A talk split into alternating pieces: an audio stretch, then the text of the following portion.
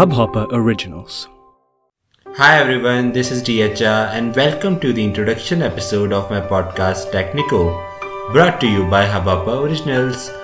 You would all agree with the fact that earlier during the generation of our fathers and forefathers, all the jobs, all the businesses, and basically all the work which we humans tend to do were majorly divided into two parts one technical, other non technical.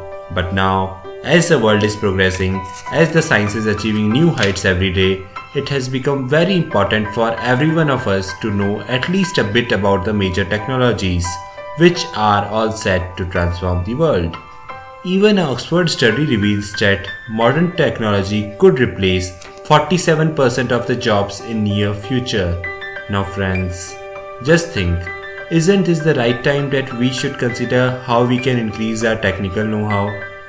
Isn't this the right time that we should be at least aware about what exactly the terms like blockchain, neural networks, AI and IoT exactly are?